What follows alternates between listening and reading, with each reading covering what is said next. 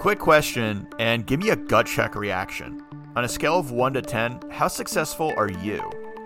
The answer, not necessarily too important right now, because I'm not there to hear it, but I want you to think about the factors that went into the number you just picked. Let's talk about that a little more. How should we define success?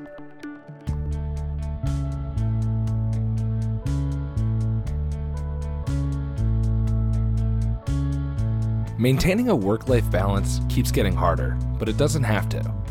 This is The Big Balance, a podcast for anyone struggling to stay ahead or even just keep up with work, life, and everything in between. Join us each week for practical advice you can actually apply to get a little sanity back in your day.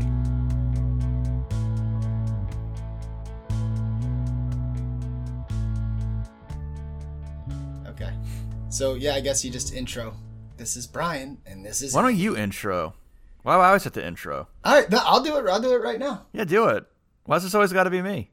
Okay, I feel perfectly fine doing it. We're not introducing the topic, right? Right now. You're already failing at it, so all right, here we go. I don't even know. All right, here we go. Ready? Yeah. One. Yeah, just say, I'm Andy. That's all you got to do. Welcome to the Big Balance Podcast. I'm Andy. And I'm Brian. See, look at that. That was perfect. You're a natural at this. So, Brian, I just wanted to let everybody know, our listeners know, that I value you as a friend and also a coworker / IT expert. I appreciate that, although I am not an IT, and it should not be my problem trying to help you to get your computer working. Listen, all right, so here's what happened. I have talents in some other things, right? I consider myself a well-rounded, talented individual, but when it comes to things like tech and fixing things in my house, I know that I've got to pretty much tap out and call on an expert. So, Brian, I called on you, and I appreciate it. I've been really psyched because I have a third monitor in my home office that I've been trying to hook up forever, and I'm getting different HDMI plugs, and then the monitor has a DVI, so I had to get a converter. I ordered one off of Amazon per Brian's suggestion. Got it delivered to me today, and I hooked up the third monitor. It felt like a total whiz kid. Until, you know, I realized there was more to actually taking the plug and putting it in my my power pack. What do we call those power packs, right? The power packs that hook up with the cables that go into the plug. I have no idea what you're talking about. I helped you. I have no idea what you're talking about right now. Right. So in any event, just so you all know how kind-hearted Brian is, I was struggling.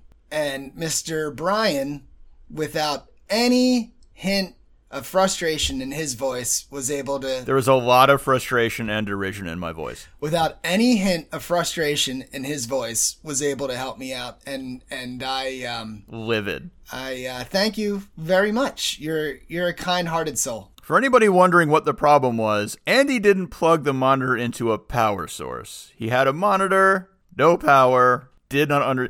How old are you? How old? You're like somebody's grandpa who's discovering the computers for the first time. 44, Brian. I just turned 44. 84. I would believe 84. Dude, you want to know? There are senior citizens getting their first computer that would be able to do that. You know what else gets me, by the way, about this whole thing? You're holding your phone up to the computer so I can see through your camera, but you're doing it in this... I just see your blurry thumb. Or just a picture of the wall. Here it is. Like, no, this is the wall. It's so frustrating helping you from a distance. It really, or in person, either way. Yeah. Well, guess what? We're not going to be in person, I think, anymore. So we'll just have to get used to this helping hand from a distance, right? Yeah. Now, just to give a little bit of a peek behind the curtain, we had actually recorded this about a week ago. We had this episode in the can, and for some technical reasons, we weren't able to release it. So this is actually a re-record, but... Well, I think you're bearing the lead. You also got a new microphone that I bet is going to sound a lot better when everybody's listening to this. So if anybody's heard any old Andy episodes where it sounded like he was on a tin can, it sounded much better. It'll sound a lot better. Albeit technical issues. Albeit technical issues. But nevertheless... Great subject, and I definitely think it's something that both you and I and anybody listening can have some really good takeaways from. Defining success seems really simple. The opposite's certainly true. We've all tasted failure at least a couple times in our lives, but trying to fit success into a specific tangible box can be tricky. This episode isn't going to tell you how you should define success. There's thousands of ways to do it, and the definition's really too deeply personal to expect anybody to do it for us. However, just as there are plenty of success metrics out there, there are plenty of bad directions we could go. So our goal today? Let's figure out how we can spot those roads to ruin before we spend too much time chasing success the wrong way. So not long ago, everybody remembers that we were absent John for a few episodes because, among other things, getting married being one, he also bought a house. And when you're moving, you don't have much time for things like podcasting. Great experience for him. He's living in his new townhouse and loves it. Andy decided to do the same thing, not because of John, but Andy decided to look into the real estate market himself. And Andy, what did you find? My wife and I have been talking about buying a new house. And if anybody knows anything about the real estate market, but particularly the real estate market in the Philadelphia metro area, to say it's costly and the prices have shot up would be a complete and total understatement. Yeah, so I bought my house for $227,000 and I think it's about $340,000 right now. It's insane. Yeah, and you know what? Quite frankly, I mean, if you had ever told me that a townhouse would cost you $400,000, I would look at you like you had three heads. But the fact of the matter is that's the market that we're in right now. So anyway, it kind of coincided with our company throwing out this job as a recruiting director. And if you remember a past episode, we had talked about promotions and when a promotion's right for you, when isn't it right for you, etc. You can go back and listen to the episode. But I saw it and I thought to myself, hey, so this would probably be a nice base salary bump. It would definitely make moving that much easier, that much more feasible. And so I spoke with somebody in HR. And as we've said before, you always need to go beyond the job description, because according to the job description, I could have done this. I could have excelled at this position. But when we got down to the nitty gritty, I realized that this job wasn't for me. Now, I would have probably been able to muscle through the interview process, right? More than likely, I would have gotten an offer. But I could pretty much guarantee you after about 3 months, I would have been a miserable person. Well, what about the job would have made you miserable? What did you not like about it? Yeah, so I would go in thinking that as a recruiting director, it's basically me building up a team of recruiters. I have that team established and then manage it, etc. But what this position would really entail is interfacing with executives. Okay, that's fine. Sifting through different metric tracking software, which I know that would be awful. And then really following metrics for each employee, like how many dials they have each day, how many candidates they talk to, how many pre-screens they did they submit any candidates to hiring managers, et cetera, et cetera. So it's a big the admin element you weren't a big fan of then. Exactly. Yeah. Much more administrative. I totally get that, by the way. And then also having to learn employment law from the European Union, because we are international. We do hire over in the UK, and there are very strict rules around how you can hire, salaries, who you can talk to, when you can contact people. And the way that I am, I would probably wind up doing something just from, me wanting to be aggressive. I'd wind up doing something that could get our organization in trouble. Can I put a point on that note about the European Union being different? It's one thing to say that, and I knew that generally, but I didn't really understand it until a coworker of mine decided to leave our company. And she said, okay, I put in my 3 months notice. And I'm like, what? I think anybody listening stateside, I think all but one or two states are at-will states, meaning technically speaking, none of us have to give even a single day notice to leave. And we give 2 weeks out of courtesy pretty much only. But in the UK, especially if you're covered by an employment contract, which I guess most or all are, it's a 3 month notice period, which is insane to me. And it's one of those things that it's one thing to know that different countries have different laws, but it's just a very practical, simple example of how different it can be, you know? But, after the conversation had happened, I had a light bulb go off in my head. And I thought to myself, I said, wow. I'm amazed you got the light bulb plugged in. I did. I got the light bulb plugged in. And let me tell you, it was... I'm going back to that the entire episode, by the way, just so you know. Well, it was extra digitized wattage, if there's a such thing. No. What do you think about that? What are you talking about? The extra digitized wattage. Digitized wattage. Yeah, come on. Everybody knows about it. If you don't know about it, I'm not going to explain it to you. Okay. So in any event, light bulb went off over my head. I could have gotten this job. I would have had the big, beautiful house, the big, beautiful yard, everything from the outside would have looked magical. But inside, I would probably be fighting this turmoil of mine that, wow, I am now stuck with this massive mortgage payment, an extra $1,500, $2,000 a month. I'm in a job that I hate, that if I don't perform well at, I could lose. And I'm like, wow, you know, it would look to some people that I was super successful. But inside, I would be absolutely stressed. Here's part of the issue, too. I don't know if this has changed, but I bought my house at the end of 2008 or 2009, so right after the mortgage crisis happened, and people should have learned a lesson. I got approved for a mortgage that there was no way I would have been able to pay.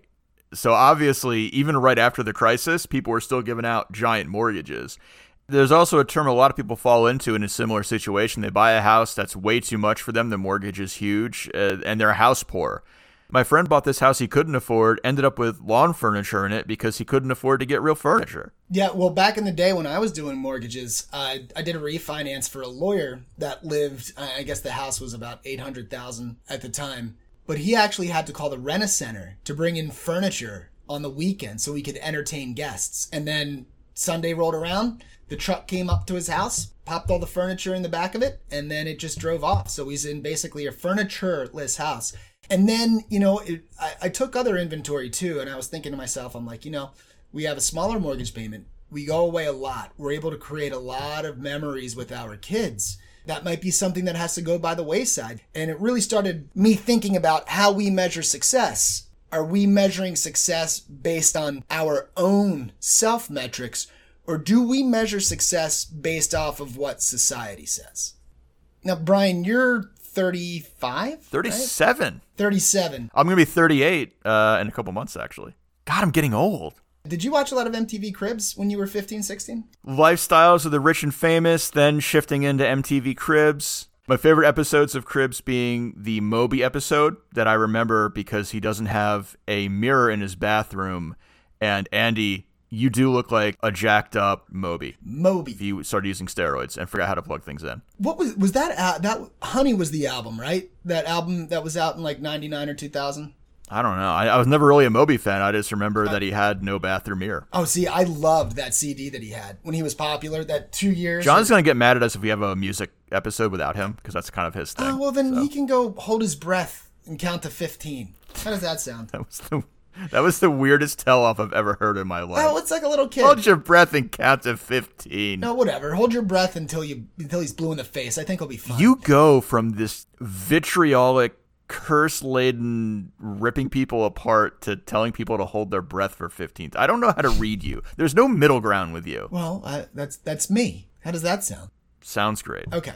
So anyway, MTV was popular, showing you videos with hair bands, partying in mansions, driving Porsches. The movie Wall Street came out when I was 9 or 10. And all of this, it was just a focus on greed and material wealth. And once you get that thing, it shows that you've made it. And I know we're going to go through a couple of examples where that's not true. There's certain things that we can take away that we can label as a success that might not necessarily involve a toy or a shiny trinket, but something that we've done intrinsically that we can consider a success to help give us confidence moving forward. So John Madden was a legend, not only revolutionary in football, but revolutionary in sports. So he started out as a very successful football coach, won 76% of his games, won a Super Bowl, and then basically said, you know, I'm out because coaching took so much of his time. And he just recently passed. Now, not only was he very successful in his career, he was also a very successful father. He's got, I know of at least 2 sons that he has, Harvard graduates, good kids.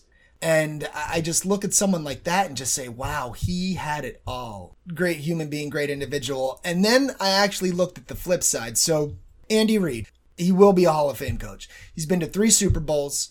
I think he's won like 65% of his regular season games. He's considered an offensive genius, but there's also been a very dark side and a cost he's paid for somebody that works 18 to 20 hours a day.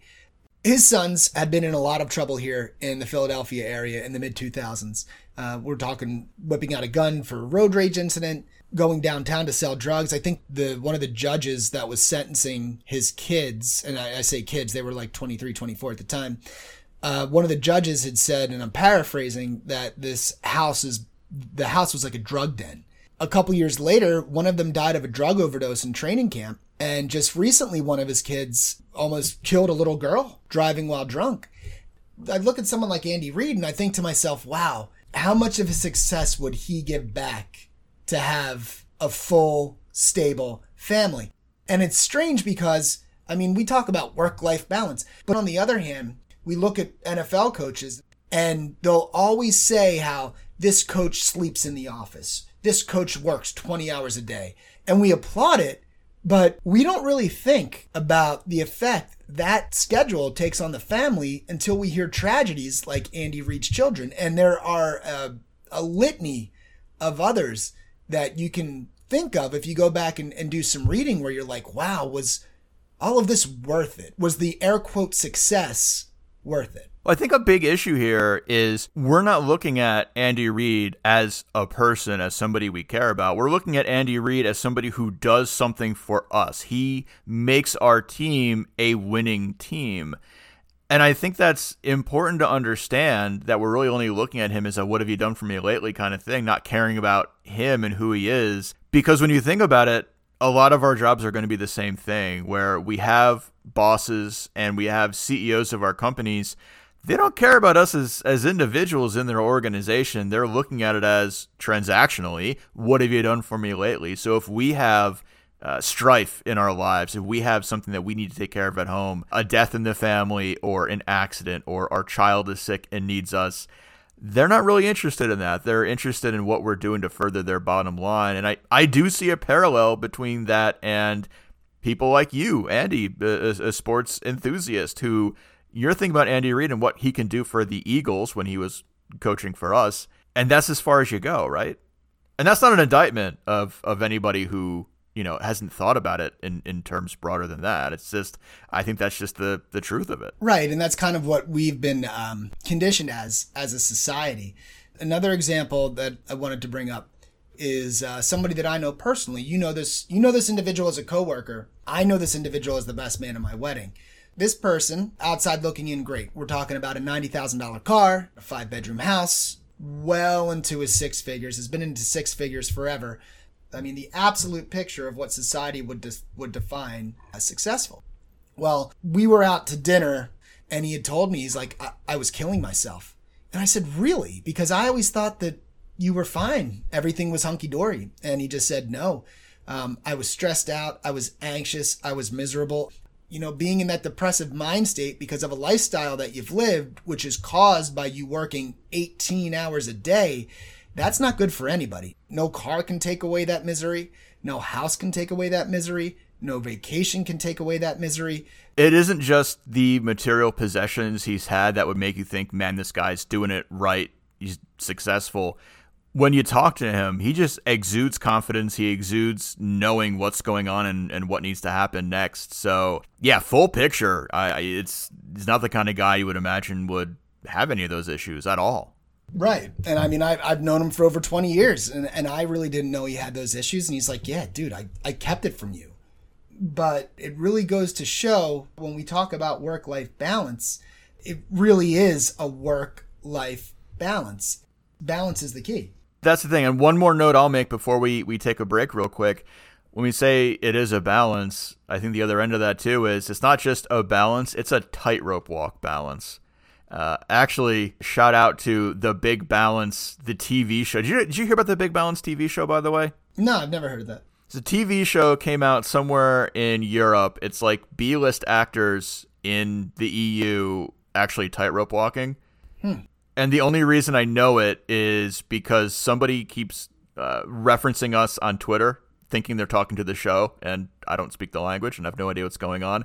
But also, they destroyed our PageRank completely. Like, you Google our name, we used to be up there in terms of Google results, and now it's this show in Europe.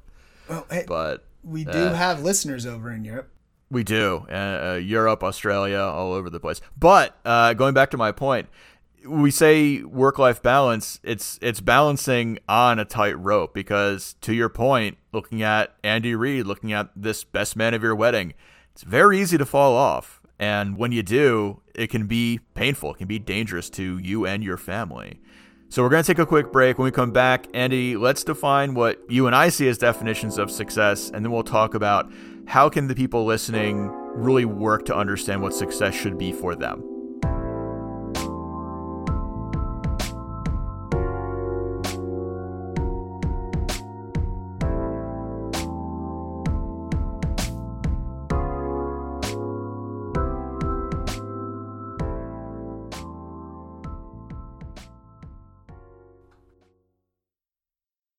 All right, so we talked about a few examples, some famous, some more personal, what it means to define success in good and bad ways. So, Andy, my question to you, how are you really defining success for yourself, and what are you thinking is success to you today and into the future?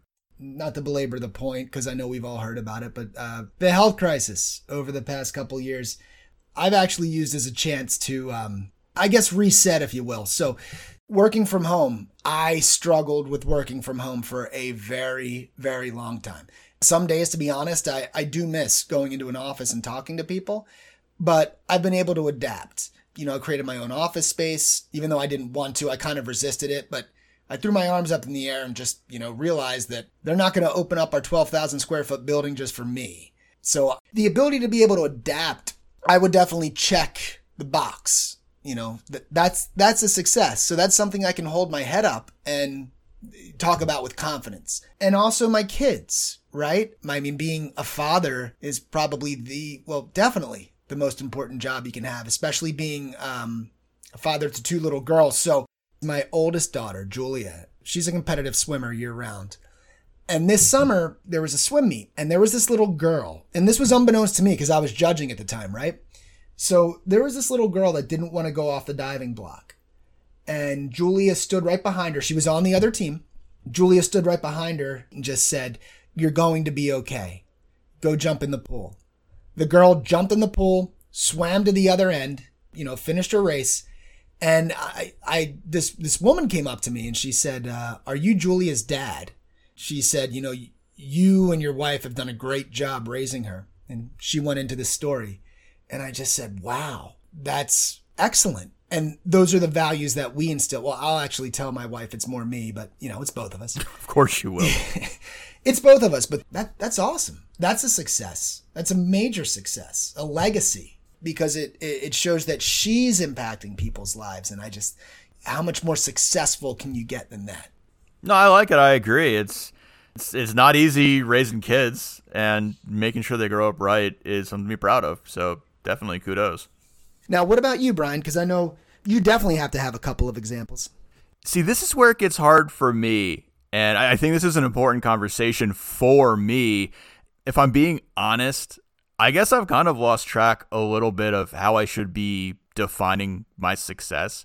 And I guess in the general sense of the word, to your point as well, I have a strong family. My daughter is well taken care of and cared for and loved. I have a good job. Nothing in my life is necessarily going very bad at all. So in a general sense, I would say I'm successful. But at the same time, if I'm looking at key things to define success, I don't know if I've lost the plot of the novel a little bit there. And I think that's kind of a shame, because what we define as success, however we define success, is really a guiding star for how we should be living. And one of the reasons I was excited to do this episode was this is something that I need to get more in touch with as well. So outside of those general examples, I don't know. How should I be defining success? You know what? I was thinking it would be a really cool exercise. Come up, especially in the past 2 years, of some specific instances that you can point to that you can say, hey, wow, that was a success. The more you do it, the more you realize that not only are you more resilient than what you thought you were, but it'll also carry you forward with confidence in everything that you do. So how should we define success? Or more to the point, since it's me speaking, what are some guiding principles I myself should use to better define success for me? Right off the bat, to make it painfully clear, it's not my goal or business really to say what specific success markers anybody listening should use. It's way too personal, way too specific. I don't know your life. But what I do want to do is see, based on what we've talked about here today, are there any guidelines for defining success in a really healthy and positive way? First, let's talk about internal versus external validation. And when, Andy, you talked about Andy Reid or your friend, a lot of those issues felt to me like there was way too much of a focus on the external. To me, it makes sense why marketing and advertising execs really built a career out of convincing us that we need to buy just that one last thing or acquire that final status symbol to really be happy. And if you don't have a really firm standing in where you place your values, I think it's really easy to sub in what we're told is successful by these people who are being paid to convince us. If you get bombarded often enough, you start to believe it. And is that fair? Mm-hmm. No, it's fair. And I think that we've commoditized absolutely everything. Like, I mean, everything has been commoditized, from fear to hate to iPhones to this NFT. I mean, like, everything is commoditized, so it's hard not to. I don't understand NFTs. I'm too old or too dumb to get it. It's crazy, but everything is commoditized now, so it's hard not to fall in the trap. So there's this risk in hyper-focusing on external factors, believing that we have to have these things to show that we're successful. But I don't think striving for a nice home or a good lifestyle is necessarily bad, which leads me to what I think is a really good second guideline. I like to think of setting goals or success as a well-balanced diet, right? You want a little bit of this, a little bit of that. Get some fruit, get some veggies and protein in a good mix. And why do we want to do that? Because focusing on any one of them to the detriment of the others is lopsided, and we're not going to get what we ultimately need. And we can apply this to defining success. Sure, target some external validators if you want, but don't do it to the exclusion of everything else. Let's think about all the important facets of our life. We have our health, our family, career, and personal growth. And, yeah, sure, if you want to have a nice car, that too. We should be defining success on how well we can move all of those needles forward together. Assign importance to everything in our lives that is important by including all of them in our definition of success. No, I agree with that. It's a balance for sure. Let's take a step back, because we just put a lot of stuff on ourselves to do all at once, and trying to move mountains is just going to get us frustrated. So taking a cue from running, I used to run all the time, and I've gotten away from it a little bit lately. Oh, wait, whoa, hey, weren't you on the Peloton? You were doing the Peloton thing for a little bit, right? I have never owned a Peloton. I own a rusty old used Johnny G spin bike. Oh, nice. You wear like the 80s short shorts with the Puma headband and the wristbands while you pedal? No, but I do own the bike-specific clippy shoes for the pedals. Nice. That helps. But when you run, especially for longer distances, the trick a lot of seasoned pros will tell you is don't make the finish line that's 10 miles away your immediate goal. You see that tree at the top of the hill or that stop sign at the end of the block? That's your goal. And when you pass it, the next tree or that next stop sign is your new goal. As you knock out these smaller, easily obtainable goals, they add up. And all of a sudden, boom, you hit your 10-mile finish line. And let's do that with our definitions of success too. Don't set a 10-year goal and then pin all of our success on hitting it and only it. What small step will help us land that goal this year? And I could say getting in shape and looking like Adonis while sitting on a beach at an island resort would be a definition of success for me. But that Adonis-like build starts just with getting up every day and exercising even for a half hour. Or having the money to jet set to that island getaway starts just with learning a new skill set that could further my career. Because ultimately, if we shoot too high without having step goals to lead the way, we're just going to get frustrated and we won't find that success. So having a plan to get there needs to be step one. So that's all I have, Andy. You want to leave us off with any inspiring notes? So again, I just repeat what I said earlier. I would encourage anybody that's listening, take the past 2 years, and I want you to write down. I want everybody to be able to write down some things that they've either adapted to or something that they've been able to successfully change. And I guarantee that we would all probably surprise ourselves at the end of the day. Well, that's it for today. Andy, thank you once again for joining me. Appreciate you. Yeah, no problem. I appreciate you having me. We'll have to do this again sometime. All right. Have a good one. Take care. Thanks for listening to The Big Balance Podcast. Don't forget to like and subscribe wherever you get your podcasts, and drop us a comment while you're there. Until next time.